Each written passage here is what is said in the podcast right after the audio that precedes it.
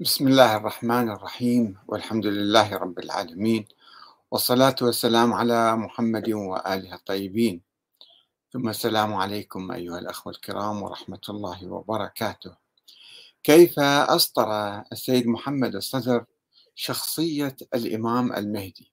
وسقط في شرك الغلاة بدل الاعتصام بالعقل والقرآن الكريم.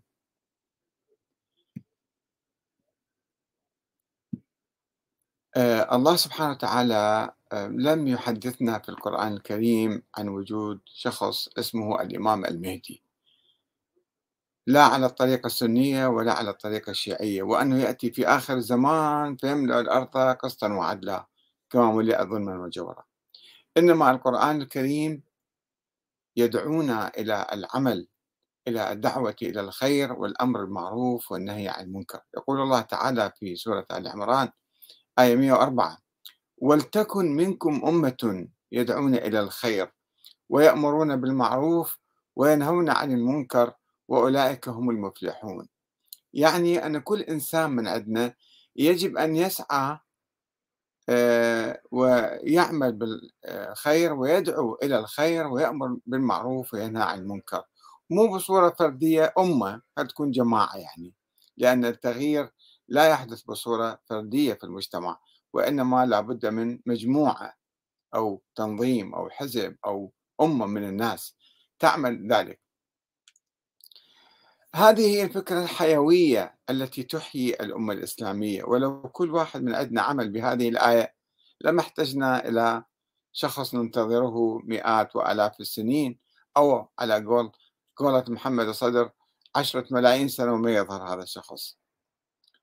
ولكن عندما نبتعد عن القرآن الكريم نقع في فخ وشرك الغلاة ونبتعد عن العقل وننتج نظريات ما أنزل الله بها من سلطان.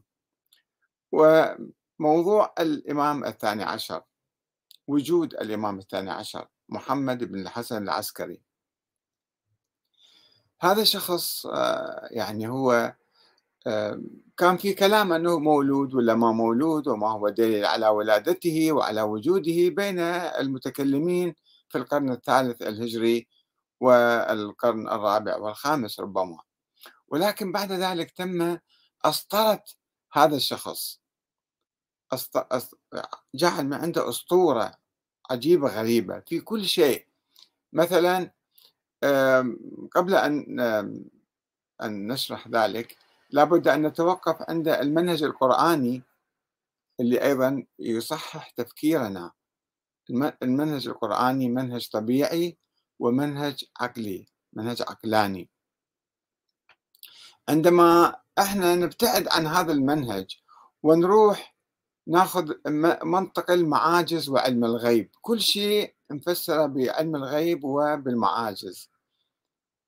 وجود هذا الإنسان وجود الإمام الثاني عشر اللي نقول عنه هو المهدي أنه هذا كل وضع غير طبيعي لا زواج أمة ولا الحمل به ولا نشوءه ولا بقاء شاب ولا علاقته بالناس كل شيء غير طبيعي نفسره بمنطق المعاجز وعلم الغيب.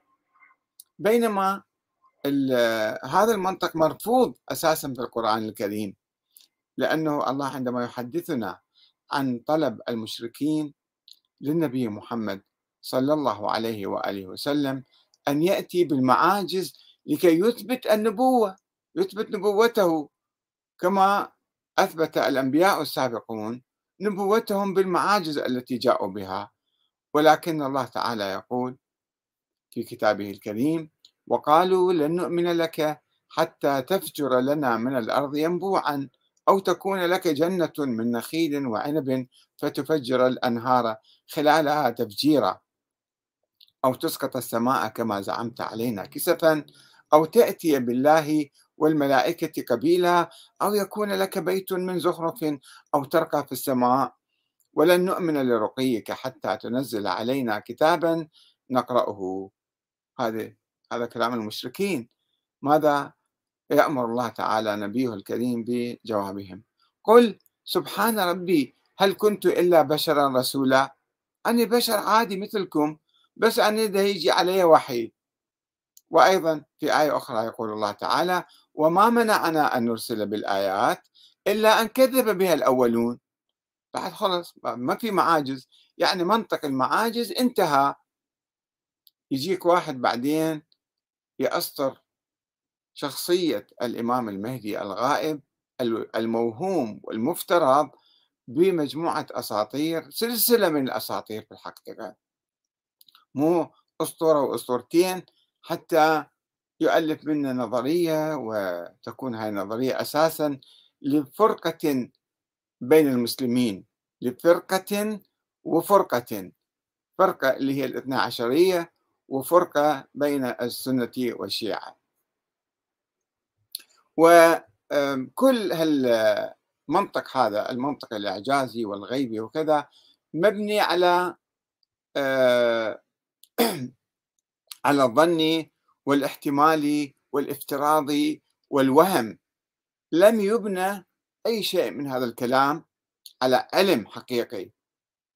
والله سبحانه وتعالى آه، يأمرنا بأن نبني عقائدنا على ضوء العلم. والقطع مو على الظنون. يقول الله تعالى بسم الله الرحمن الرحيم. قل لا أملك لنفسي نفعا ولا ضرا إلا ما شاء الله.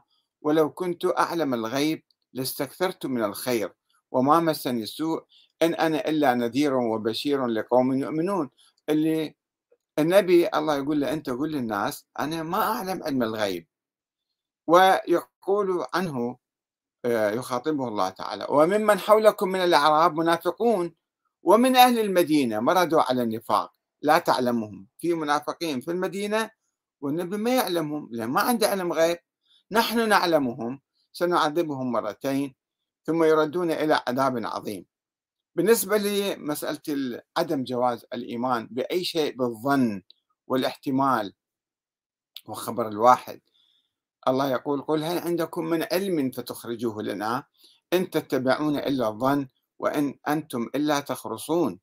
إن هي إلا أسماء سميتموها أنتم وآباؤكم. هذول النواب الأربعة وغيرهم ما أنزل الله بها من سلطان. إن يتبعون إلا الظن وما تهوى الأنفس. ولقد جاءهم من ربهم الهدى. وما لهم به من علم. إن يتبعون إلا الظن. وإن الظن لا يغني من الحق شيئا. لو إحنا توقفنا عند هاي الآيات وقلنا أنه لا يجوز أن نؤمن بأي شيء عن طريق الظن وخبر الآحاد. فد واحد دي يقول فد كلام. سري باطني. وهو مشبوه. كيف نؤمن بكلامه؟ لا يجوز أن نقبل هالقصص والأساطير. ولكن عندما يجي سيد محمد الصدر آه، يقبل كل هالمنطق البعيد عن العقل والبعيد عن القرآن. فيصبح كل شيء عنده كل شيء غير معقول يصبح معقولا وعن طريق الإعجاز.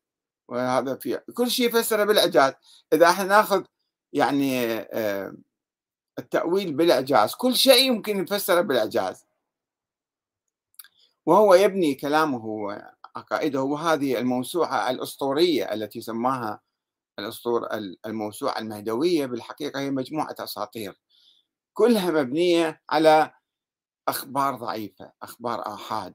مو أخبار متواترة ومقطوعة ولا على آيات قرآنية. فإذا هو تبنى المنهج الأخباري الظني الافتراضي الاحتمالي وقلد قلد في ذلك شيوخ المذهب الاثنى عشري الشيخ الصدوق والنعماني والمفيد والطوسي ذولا اجوا بالقرن الرابع والخامس وكتبوا كتب وشوفوا موسوعته كلها تستند إلى روايات. قال آه، الصدوق وقال الطوسي قال الصدوق وقال الطوسي. من هم هذول الصدوق والطوسي لازم إحنا نشوفهم. والنواب الأربعة هذول كلامهم كأنه وحي منزل من الله. وطبعا هم يروون روايات الصدوق والطوسي وغيرهم يروون روايات عن أناس غلاة في عهد الأئمة. وملعونين من من من الأئمة ولكن يأخذون بكلامهم. ثم يفسرون كل شيء غير طبيعي وغير معقول بالمعجزة. ولا يدرك السيد محمد الصدر التناقض الموجود بين أمرين بين الإمامة التي والأئمة الذين يعينهم الله وهذا الإمام الثاني عشر الذي يعينه الله لقيادة الأمة الإسلامية وغيبته. شلون هذا الله يعين إمام ويغيب 1200 سنة وربما 10 ملايين سنة كما يقول السيد محمد الصدر. فشنو معنى الإمامة؟ كيف يمكن إحنا نطيع هذا الإمام ونسمع كلامه وهذا مفروض الطاعة؟ شنو المفروض الطاعة معناته؟ يتكلم بكلام متناقض يعني لو تقولون إلى طفل عمره خمس ست سنوات ما يقبل بهذا الكلام. يقولوا له أكو معلم بالصف ولكن هذا المعلم غايب. يجيك ابنك الصغير يقول لك شلون هذا المعلم؟ ما موجود. شلون هذا المعلم لازم يعلمنا؟ وهو غايب ما يجي للمدرسة أصلا. شوفوا شلون كلام. روحوا اسألوا الأطفال. ولما عندكم فد معلم راح يعلمكم اليوم المادة الفلانية بس هذا قاعد بالبيت ما يجي المدرسة شلون معلم؟ فشلون إمام اللي يغيب؟ هذا كلام متناقض. ولكن العقل الأسطوري يقبل كل شيء بعدين. وأسطرت شخصية الإمام الثاني عشر الغائب. تبدأ طبعا من قصة الزواج الأسطوري زواج نرجس في المنام. هي بنت ما أدري حفيدة ملك من ملوك أوروبا وتشوف منام وتتزوج الإمام العسكري ويعقدون عليها. وفيلم طويل تحدثنا عنه سابقا. آه، فهي بعدين تصير أسيرة وتجي ويجيبوها والإمام العسكري أو الهادي يعرف بها ويدزلها رسالة وهو يعرف لغة هي تعرف عربي وهو يعرف لاتيني ويتكلم معاها ويكتب لها رسالة باللاتيني. كله علم غيب. هي تعلمت بالمنام وهذا عرف علم الغيب. ثم قصة الحمل والولادة السرية الإعجازية.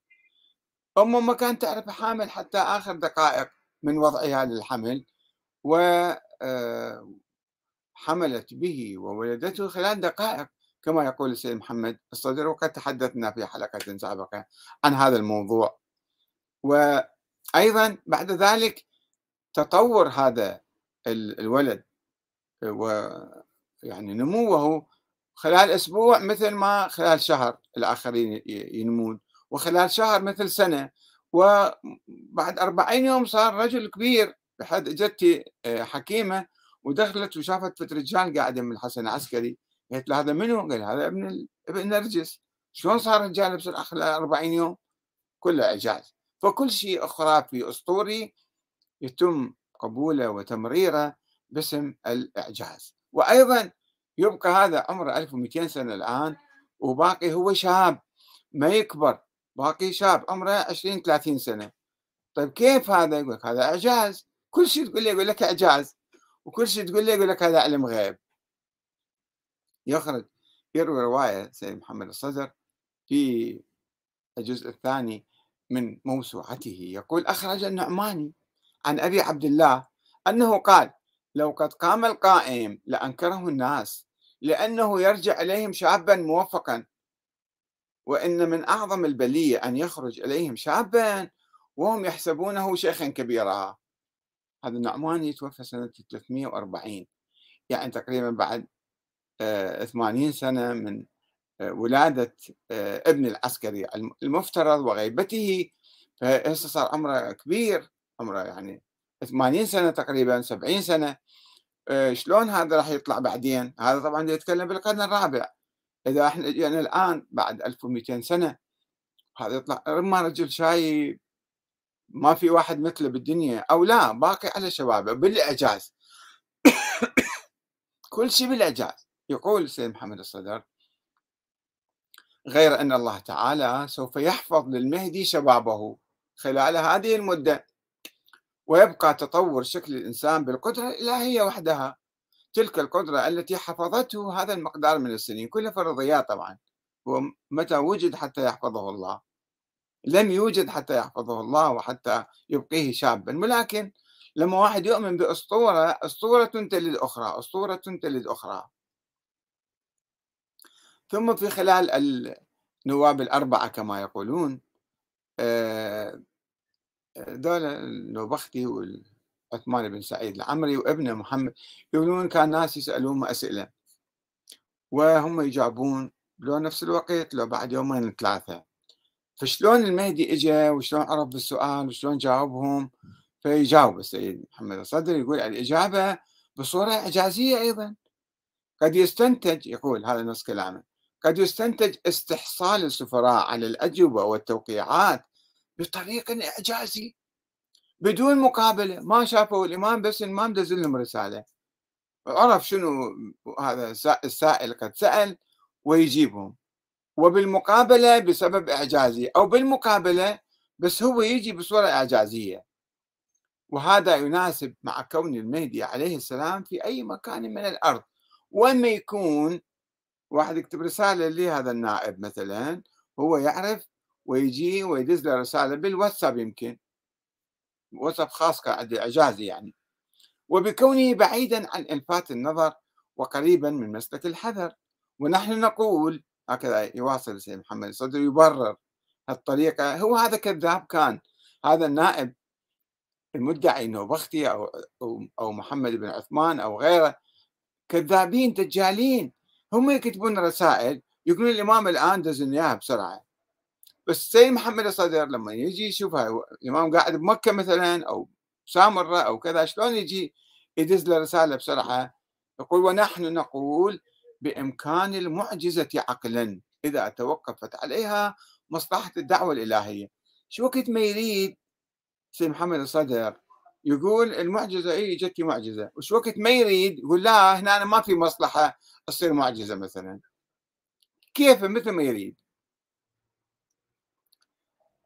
آه وأيضا آه يعني أسطر شخصية الإمام المهدي كما في الجزء الثاني الفصل الثالث آه في التكليف الإسلامي الصحيح خلال عصر الغيبة الكبرى صفحة 286 يقول هذا الإمام المهدي. لازم الإنسان يعرف كل مسلم وحسب وحسب الفرد المسلم أن يعلم أن إمامه وقائده مطلع على أعماله وملم بأقواله. الإمام المهدي يعرف واحد واحد من الشيعة ومن عامة المسلمين يمكن يعرف يعرف ذول إيش يسوون؟ وهذا الشخص شنو يسوي؟ يعلم أن إمامه وقائده مطلع على عم... الله سبحانه وتعالى يطلع على أعمال الناس. لا يوجد واحد آخر يطلع على أعمال الناس أو يلم بأقواله. يسوي هذا أعطاه صفة إلهية لهذا الشخص الموهوم. وأيضا يضيف ويفرح للتصرف الصالح ويأسف للسلوك المنحرف ويعضد الفرد عند الملمات. إذا عندك مشكلة وأزمة بس نادي يا مهدي كما يقول تلميذ السيد محمد الصدر محمد اليعقوبي أنه أنا وقت اللي عندي يصير مشكلة انادي يا مهدي حتى يجي يخلصني ويحل مشكلتي. شوف شلون هذا النبي ما كان عنده هيك صفة. النبي ما كان يعرف الله خاطبه بصريح قال له أنت المنافقين الموجودين بالمدينة وحولك بالأعراب ما تعرفهم. إحنا نعرفهم نحن نعلمهم. وهذا سيد محمد الصدر لأنه ابتعد عن القرآن كثيرا وسوانا في مذهب خرافي وأسطوري جاي يقول الإمام يطلع على أعمال كل إنسان ويلم بأقواله ويفرح للتصرف الصالح ويأسف للسلوك المنحرف. يتابع عنده كمبيوترات كأنه يشوف يراقب وكاميرات يشوف كل شيء. هاي شخصية أسطورية. لا نبي من الأنبياء السابقين ولا إمام من الأئمة السابقين. كان عنده هكذا قدرة وهكذا اطلاع هاي صفات من صفات الله تعالى. وطبعا كل شيء بالإعجاز كل شيء تقول له يقول لك هاي معجزة وأيضا يقول سيد محمد الصدر وأنه متى ما شاء أن يعلم فإنه يعلم. هاي صفحة 379 يقول شو وقت ما يريد يعلم شيء حتى لو كان في أقصى الأرض هو يعلم بسرعة أوتوماتيكيا. ثم يتكلم عن شيء عجيب غريب يعطي آه، سامعين قصة آه، رداء الإخفاء. أو قميص الإخفاء واحد يلبسه بعد أحد ما يشوفه. يقول الإمام المهدي أيضا عنده نفس الطريقة عنده فرد آه، يعني طريقة الشبح أنه يقدر يخفي حالة في نفس اللحظة هو موجود بس ما حد ما يشوفه بعد. وعنده أطروحتين أطروحة خفاء الشخص أو خفاء العنوان. يتحدث عنها في هذا الجزء الثاني. تروح خفاء شخص يعني ما ينشاف هذا الإمام. خفاء العنوان لا يعني يخالطنا يعيش بيناتنا بس نعرفه مثلا فلان الخياط سعيد الخياط كما يقول. يعني فشخص عادي بس هو إمام مهدي بتخفي فيتحدث عن هاي الأطروحة الأولى أطروحة خفاء الشخص. وهي يقول عنها سيد محمد الصدر وهي الأطروحة التقليدية المتعارفة المركوزة في ذهن عدد من الناس. طيب مركوزة في عدد من الناس هل فيها يعني دليل قرآني أو دليل نبوي أو دليل عقلي؟ شنو مركوزة في أن هو خرافات وأساطير مركوزة في أذهان الناس فما يصير إحنا نبني عليها. ويضيف وتدل عليه ظواهر بعض الأدلة على ما سنسمع وهي أن المهدي عليه السلام يختفي جسمه عن الأنظار بعد ما حد ما يشوفه فهو يرى الناس ولا يرونه وبالرغم من أنه قد يكون موجودا في مكان موجود قدامنا موجود إلا أنه يرى المكان خاليا منه. إحنا ما نشوف مكان خالي. شلون كلام هذا؟ النبي كان عنده شي قدرة أو كان عنده هكذا صفات أو أي من إمام من الأئمة. كان عايشين منطق عقلي قرآني طبيعي. ولكن لما نقع بالخرافات والأساطير نقوم ننتج هكذا نظريات ويستدل على ذلك سيد محمد الصدر ببعض الأحاديث الموضوعة والكاذبة. وما يحقق فيها ولا يدقق لأنه عنده منهج أخباري. شنو أكو روايات وأحاديث؟ وشنو قال الصدوق؟ وشنو قال الطوسي؟ خلاص صار هذا وحي منزل عنده. أخرج الصدوق في إكمال الدين بإسناده عن الريان بن الصلت. من هو هذا الريان بن الصلت؟ مدى موثوقيته مثلا؟ شنو السند من الصدوق إلى ذاك الشخص زمن الرضا؟ قال سمعته يقول سمعته يقول سئل أبو الحسن الرضا عن القائم فقال لا يرى جسمه ولا يسمى باسمه. أصلا جسمه ما ينشاف شفاف يعني شبح. فيعلق عليه بعدين السيد محمد الصدر فيقول وهذه الأطروحة هي أسهل افتراض عملي لاحتجاب الإمام المهدي عن الناس ونجاته من ظلم الظالمين. افتراض. يقول هذه الأطروحة هي أسهل افتراض لاحظوا؟ يعني إحنا لازم نفترض أنه ما ينشاف هذا. عنده جسم شبحي مثل الجن مثلا يشوفونه بس إحنا ما نشوفهم.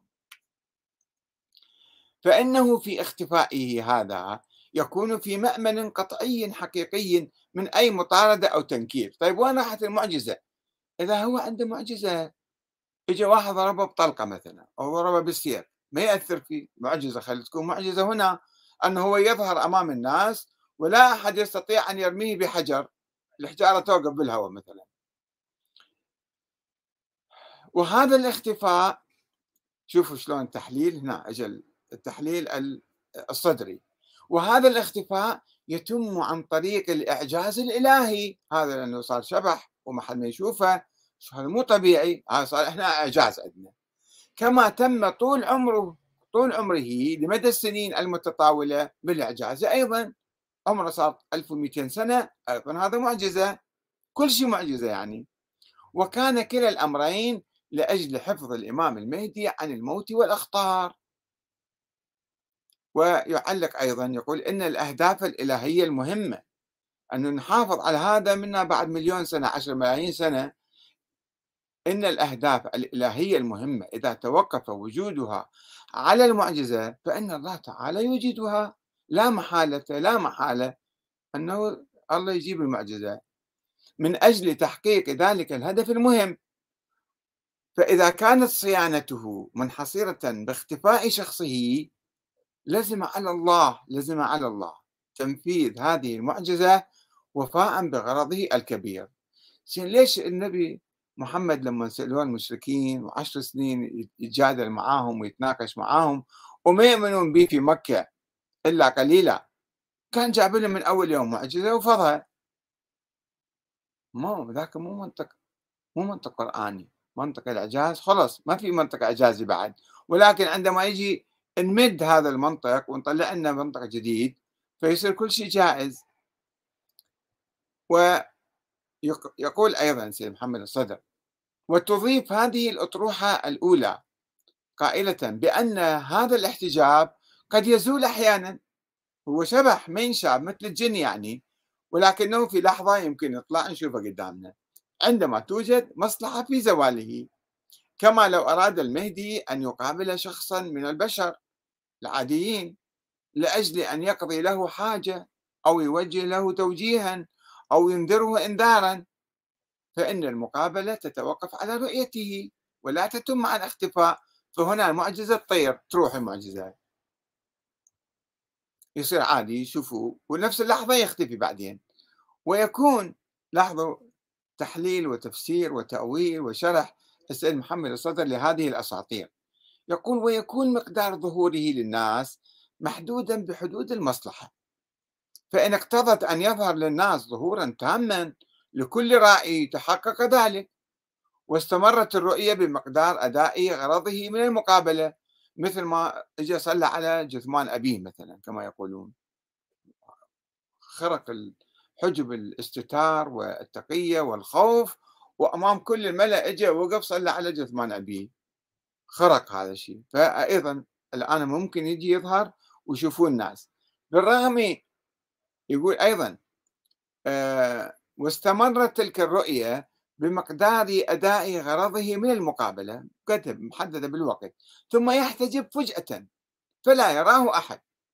يطلع مرة واحدة يقول فت كلام ويختفي. بالرغم من أنه لم يغادر المكان الذي كان فيه هو بعد موجود بس عيون الناس ما يشوفوه. إما يعني هو يصير فيه إعجاز أنه يختفي أو الناس عيونهم بعد ما تشوف ويجي يربط بعض الأخبار ببعض الأخبار.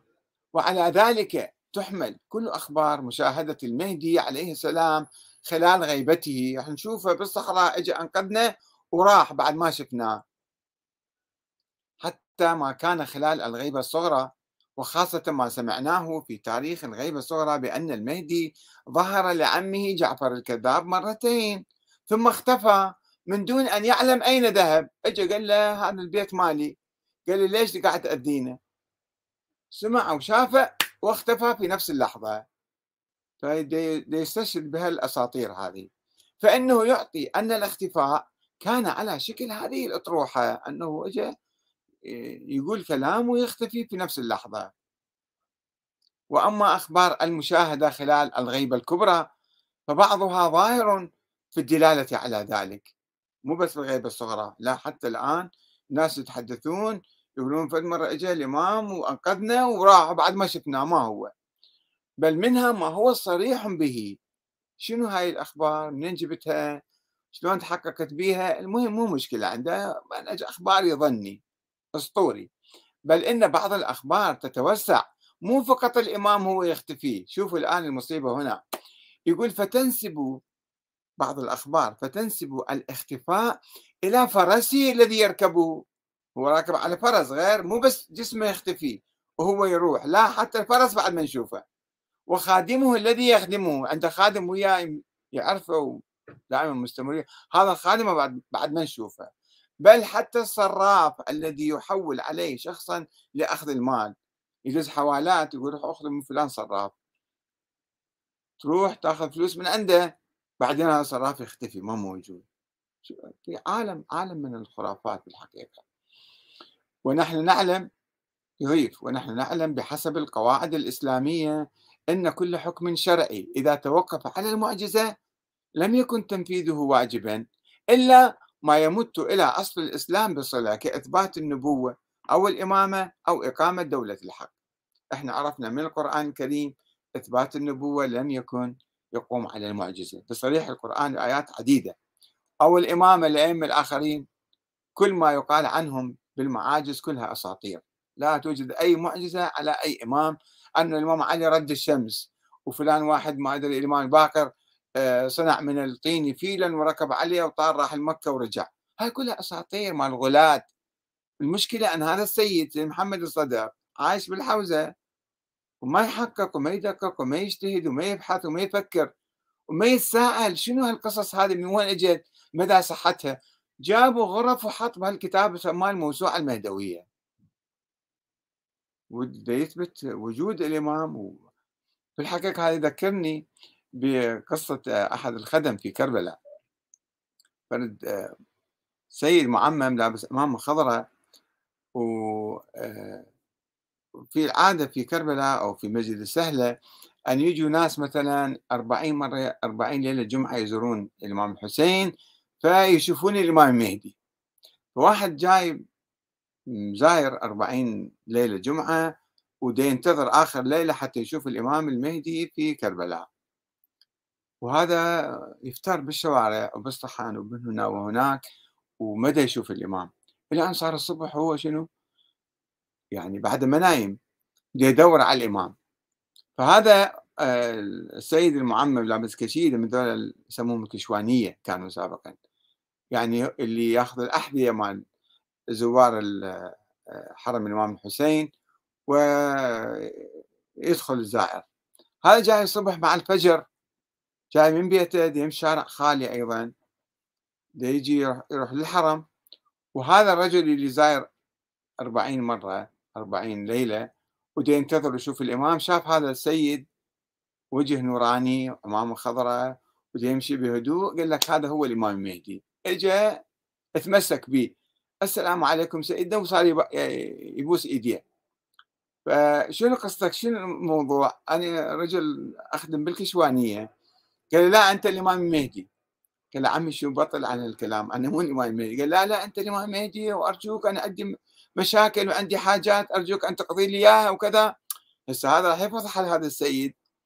فقال له زين شنو قصتك؟ قام يمشي وياه طب بالصحن وغافله وراح إلى فرد غرفة أو إلى مكان واختفى. وهذا مرة واحدة شاف هذا السيد ما هو صار يصرخ أنه هذا الإمام المهدي شفته الآن واختفى فجأة. ذاك راح غير ملابسه وغير شيء حتى ليفضح أمام الناس. فهكذا الناس كلها بالأوهام وبالقصص الخرافية ويجون ناس يدعون العلم ويدعون التحقيق وياخذون هالقصص كأنها مسلمات. وخلص انتهى يعني هذا شافوه ناس إن بعض الأخبار تتوسع حتى الفرس الامام ما تغيب والخادم ما لا يغيب ما حد ما يشوفه بعد. وأخيرا شوفوا التناقض اللي يحصل من كل هذا الشيء أنه إحنا بالنتيجة شنو؟ نقول إنه الله عين إمام معصوم معين من قبله لقيادة الأمة الإسلامية وهذا الإمام غائب. شلون الله يعين واحد وواحد يغيب؟